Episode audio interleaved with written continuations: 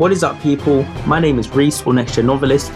Welcome back to the From Zero podcast, where I talk about my thoughts and experiences as an aspiring author of the next generation. So, today I'm going to be talking about the skill of subversion. Yep, subversion. This is the number one thing that I personally believe defines me as a writer.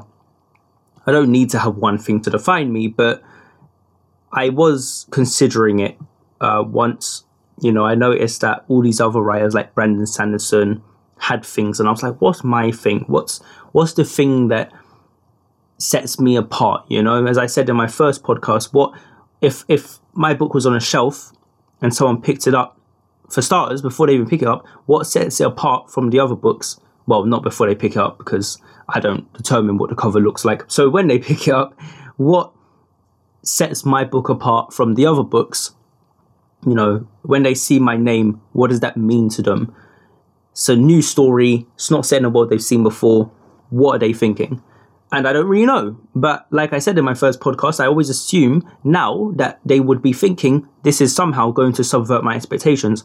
He's going to do something that I don't plan on seeing. He's going to have some crazy ending, some odd character, some weird twist. The world is going to be strange in some way that I didn't see. He's going to pull the rug out from under my feet.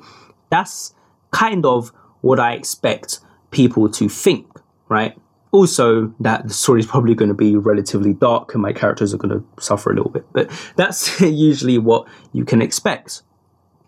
So, you know, with other authors, they have that. There are expectations that people have of you and your work. You determine what those things are through your writing.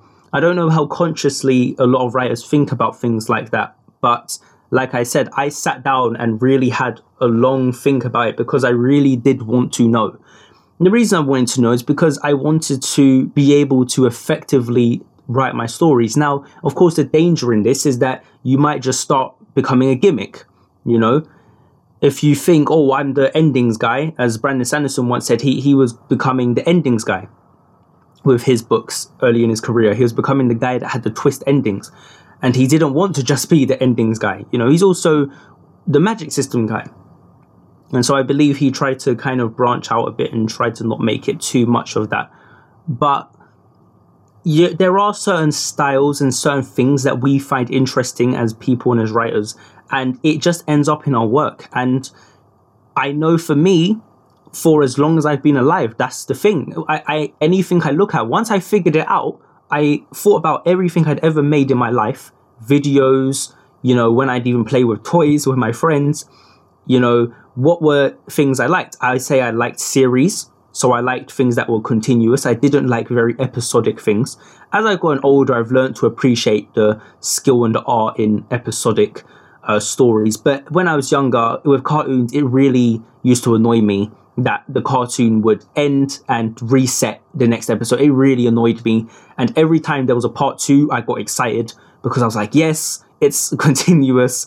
It really annoys me having to watch episodic things, mostly because I felt like no progress was being made. And so having two parters usually made it feel like it was actually going somewhere. And I always loved episodes where the good guys lost. And I always loved episodes where there was some kind of twist, and usually that would be the good guys losing or something. I really loved those things. So, from a young age, I really enjoyed subversion. I enjoyed the idea of things being twisted or things being different. My favorite game of all time is Star Wars Knights of the Republic 2 for this very reason.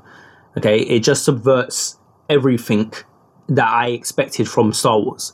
At the time, when I was eight years old, I didn't really know that's what it was doing um, I just knew I really enjoyed the game and I, I loved it. And still now, you know, over 10 years later, I love the game still and it's still my favorite game of all time for this very reason. It just did things I didn't expect it to do. So, what exactly is the importance of subversion? Why am I talking about it? Well, I'm talking about it, like I say, because I feel it defines me as a writer and it's who I am. And I kind of want to document my thoughts on it because you know I didn't think I'd talk about this topic quite so early, you know, on episode three, but um, I just feel like talking about it to be honest, and it's because I'm very passionate about it and I really enjoy it. Every story I think I'll ever write will have subversion in it. may sound like a bold statement, but I think for the rest of my life, I will constantly subvert things. Maybe I won't, but I'm I really struggle to see how I couldn't because subversion is so broad. It means literally just you twist the expectations that someone has for something. And I can do that forever. Because eventually, if I was published and people became aware of what I do in my work and they listen to podcasts like this, they'd think, oh, he subverts things a lot, so this character is probably gonna die, or blah blah blah blah. But that's the thing about subversion. You can't really predict it because if you're doing it well, the entire point is that people don't really know what's coming, right? So you can do it forever. It never really does become old. I think the only thing is, is that some people might get sick and tired of being shocked. I mean, that sounds strange, but I feel like it could happen where people are like, all right, I get it you you can subvert things, but it's getting a bit old now. Um, I don't know. I'm struggling to see how, but too much of anything can become too much, right? So I'm sure it can work. It's just probably not ever really been done enough for us to know what the threshold is. For us to know, like, all right, after 20 times, it gets a bit jarring. Um, but I think what people don't like is they don't like I know some people don't like open endings and they don't like uh, those kinds of stories, the kinds of stories that leave everything up to you to figure out, and they don't like endings that end with a twist, but the twist doesn't seem to make sense, right? So um, that's exactly what I should be talking about about twists not making sense because that's really what this all comes down to. This is about the skill of subversion, not the haphazard mistake of subverting something oh, I didn't realize I was subverting that trope, you know, because that will happen from time to time. You'll subvert a trope without realizing it.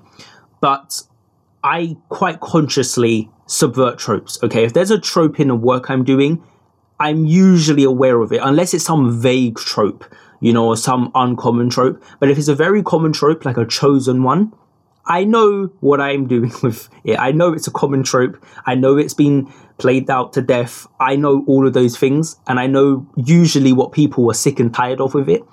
And I know what my, I myself am sick and tired of with it. And that's usually what informs how I subvert it, right? So with chosen ones, I get so sick and tired of the fact that they don't have psychological ramifications for all the crap they see. It makes no sense to me that some child who was born and raised on a farm and has seen no real combat or violence for most of their life just sees this great tragedy befall them you know the call to action. Oh my uncle's dead my family was massacred the village was burnt. And they don't have ptsd to me that's strange. Like, I just find that weird. That doesn't make sense. I can understand with the older stories that maybe that's just not what people are thinking about. But in more modern times when we have you know grey villains and grey morality now and stuff why we have protagonists that still don't you know particularly i'm picking on chosen ones here because chosen ones of all types of protagonists are the most fantastical aren't they they're the most kind of wish fulfillment and I feel like because of that, they get all these barriers, all this plot armor, all this resistance to certain things.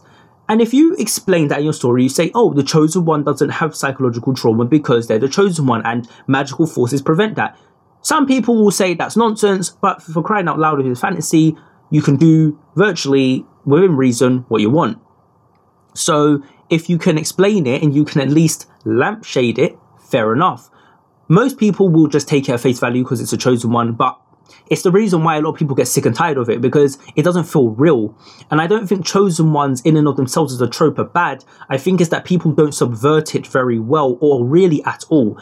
You know, sometimes they'll make the chosen one do evil things. That's one way. I think that's probably the most common way that people uh, do a very good, shocking subversion of it you know, Anakin Skywalker, oh, he fell to the dark side. But then, did his fall to the dark side, like, was it handled well? I would argue it wasn't. So, again, it's a skill. Like, to be able to subvert a trope like that, you've got to do it properly.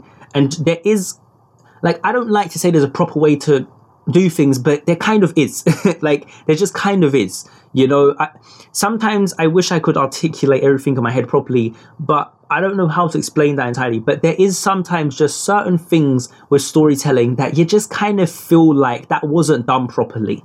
You know, and usually there's a reflection of that when people start to review it, and people are like, eh, that didn't feel right yeah, sure, there's usually people who just say, that was great. I loved all of it. I don't know what you're talking about.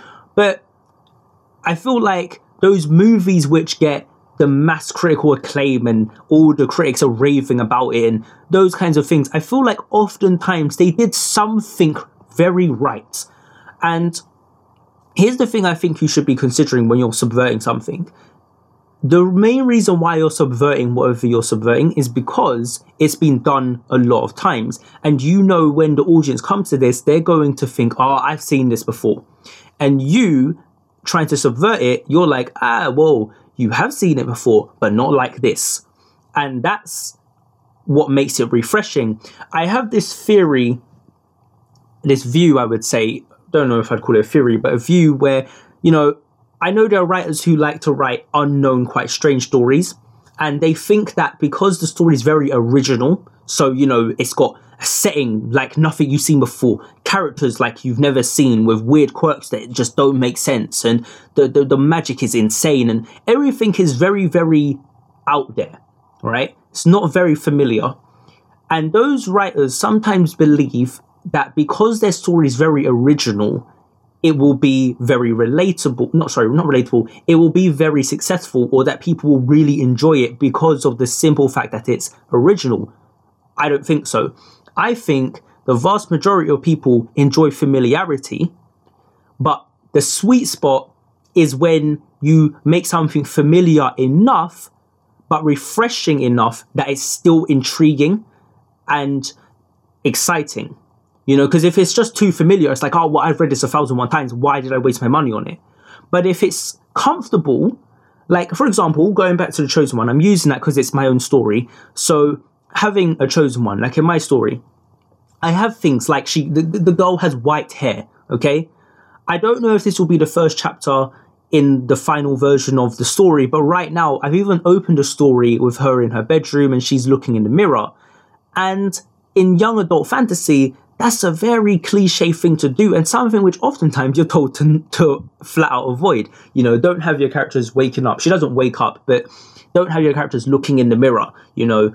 Um, she doesn't, but I have just some of those things there because I'm trying to make it familiar. I want it to feel comfortable so that it stings and shocks more when I pull the rug out from under you, when I subvert your expectations, when I say, well, you didn't see that coming. It's going to hit harder when I've already given you a lot of what you expect, right? Because you're going to be following these beats like, yeah, I know what this is, I know what this is. But you're going to be hoping in some respect that is not entirely what you expect, right? Because why would you want to read the same story a thousand and one times? You don't usually the only reason people do that is because there's not enough stories which are refreshing. So we just keep reading things that are familiar just because we like the comfort. Doesn't mean we want to read the same story over and over again. It's just there's not enough stories that are different. And even then, if everybody was subverting the chosen one, then the subversion would become the new commonplace trope, right? And then people would have to react to that and subvert that, and the cycle continues. So but right now, I'm doing a reaction to what most people do with chosen ones. So I've even given her like a, a, unique hair color. She's got white hair, you know, and she's exceptionally beautiful. And these things, they actually, there's actually a reason for them that you will probably not know for a while. Um, it won't be revealed in the first book, but there is a reason for those things, and that in and of itself is subversion because usually those are just givens. Like, she has a weird hair color. Why? Because she's the chosen one and she's special. Yes, maybe, but in my story, there's a reason why she has those features. Why is she very, very beautiful by all accounts? There's a reason why. And even then, within my story, I have cultures and people who don't think she's beautiful and who don't think she's the chosen one. They think she's an abomination, you know, and they think that she's disgusting and that she should be killed and things like that. I have cultures and peoples that don't actually like or appreciate her existence in the same way others do. And I make note of those people and make it shown to you that those people exist in this world. But for the bulk of the first story, it is people kind of being quite nice to her. But what you realize is that, yes, quite commonly, she has to deal with this whole self acceptance stuff. But I make it very psychological. So, for example, she has PTSD. Now, most chosen ones do not have PTSD, even though, like I said earlier, they realistically should, but they just don't. And I just find it strange. So I was like, nope, with what she's seen, she should have some PTSD, right? And that PTSD is going to be the main reason why she cannot do anything. You know, it's like you have to defeat the bad, dark woman. I can't because I'm afraid of her because every time I think of her or see something that reminds me of her, I have, you know, shock. And it makes me physically incapable of doing anything. Isn't that far more interesting than just, I don't want to do it because I don't believe in myself when you've seen that a thousand and one times? Now, bear this in mind. Here's the key it's similar, it's almost in a way the same thing, but it isn't, though, is it? It's hitting the same beats, it's serving the same purpose, it's just being written about in a different way, with a different method. That's it.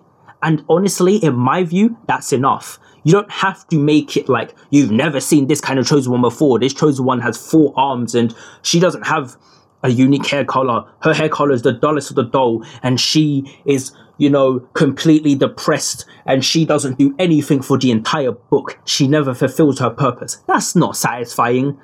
You know, like, that's not. I mean, maybe you could make it satisfying, but that doesn't sound satisfying to me. I definitely wouldn't read that because I want resolution. I want things to happen. I do want, even if I've read Chosen One stories before where the Chosen One fulfills their destiny, I want to see that still just make them fulfill their destiny in a way I didn't expect, you know?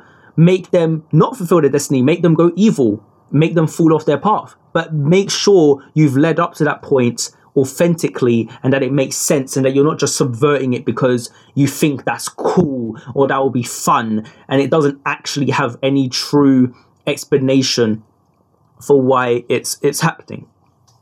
You know, and another thing to do with my chosen one is that, and this is perhaps the most interesting part of her character, is that she's a pacifist.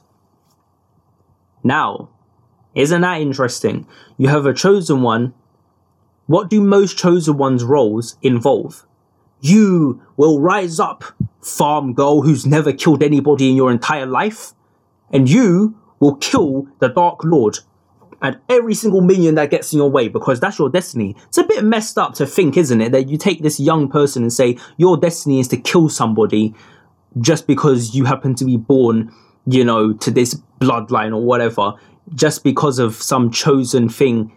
Your entire life now is dictated by it. It's just my story is very much about that dictatorship and how these forces determine what you should be doing and mm, whether or not that's okay. So, yeah, so you have, you know, a chosen one who's a pacifist. If your role is to kill the Dark Lord and you're a pacifist, oh, there's a giant conflict of conflict of interest there.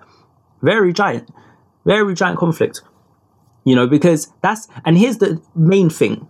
Do you want to know where that came from? That came from something which, again, I've noticed a lot of people don't do with chosen ones, which is that they oftentimes make them a chosen one first and a person second. Sometimes not at all. And what this is is that they're just very much this weird 2D character of just, I'm the chosen one, I'm the paragon of justice, I'm all about good, light, light, light, light, light. There's elements of my character which is like that on purpose, but then you see that beneath all of that, she's not truly like that. She is a person. She does get angry. She gets pissed. She has feelings. And in the second book, you're really gonna see, you know, whenever, if you ever get to see the second book published. But even if you don't, I'll self publish it, so you will see it one day. You know, but in my second book, I plan on making you really see how her being a chosen one gets to her head. You know, how she really thinks I'm the chosen one, and it really starts to have, you know, some uh, a bit of a. She starts to create a bit of a god and superhero complex out of it. And that to me is what would potentially happen to somebody who had the background and upbringing she had, and that had the psychological you know, trials that she had to undergo, I believe realistically this is what would happen to them.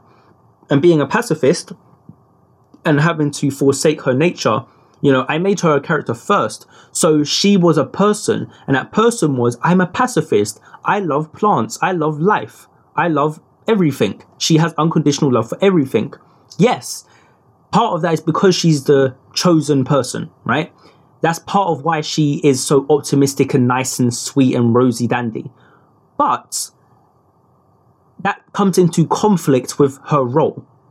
You see, so you're a pacifist, and that should be a good thing. It should be good that you're a nice person and that you love everyone. But it means that you even love the antagonist, and that you think even the antagonist deserves to live. Even though, but here's the thing, she's still a person. So there's a part of her which is like the antagonist should live too. But then she sees what the antagonist is doing, and like any person, well, she starts to change her mind. Just because she's a chosen one doesn't mean she's above having a little bit of a, you know, a bit of a heel turn here and there, changing her mind, switching things up a bit, having a different opinion. And so that's how I subvert the chosen one trope. Okay, and that's a skill. And the skill is in that you change things in a way that people don't really expect, but it's not so far out there that it's like unrelatable. It's still relatable and it still has a level of comfort. And you know, the way they basically, where I hear this phrased often is the familiar meeting the unfamiliar rather than the unfamiliar meeting the unknown. Okay, the unfamiliar meeting the unknown can work, but you end up niching yourself usually. If you do the familiar meeting the unfamiliar, that's what most people will do and that's what most people are generally comfortable reading. So, that's been episode three of the From Zero podcast, talking about the skill of subversion. Hopefully, that was enjoyable. Hopefully, you got something out of it. Just me sharing my thoughts and giving you a little bit of an understanding of how I have used subversion myself. And honestly, anything you'll ever read by me, will usually have an element of subversion laced into it because that's just what I naturally do. Um, I enjoy taking things that you expect and twisting them. So, yeah, that's all I've got to say. And I'm out. Peace.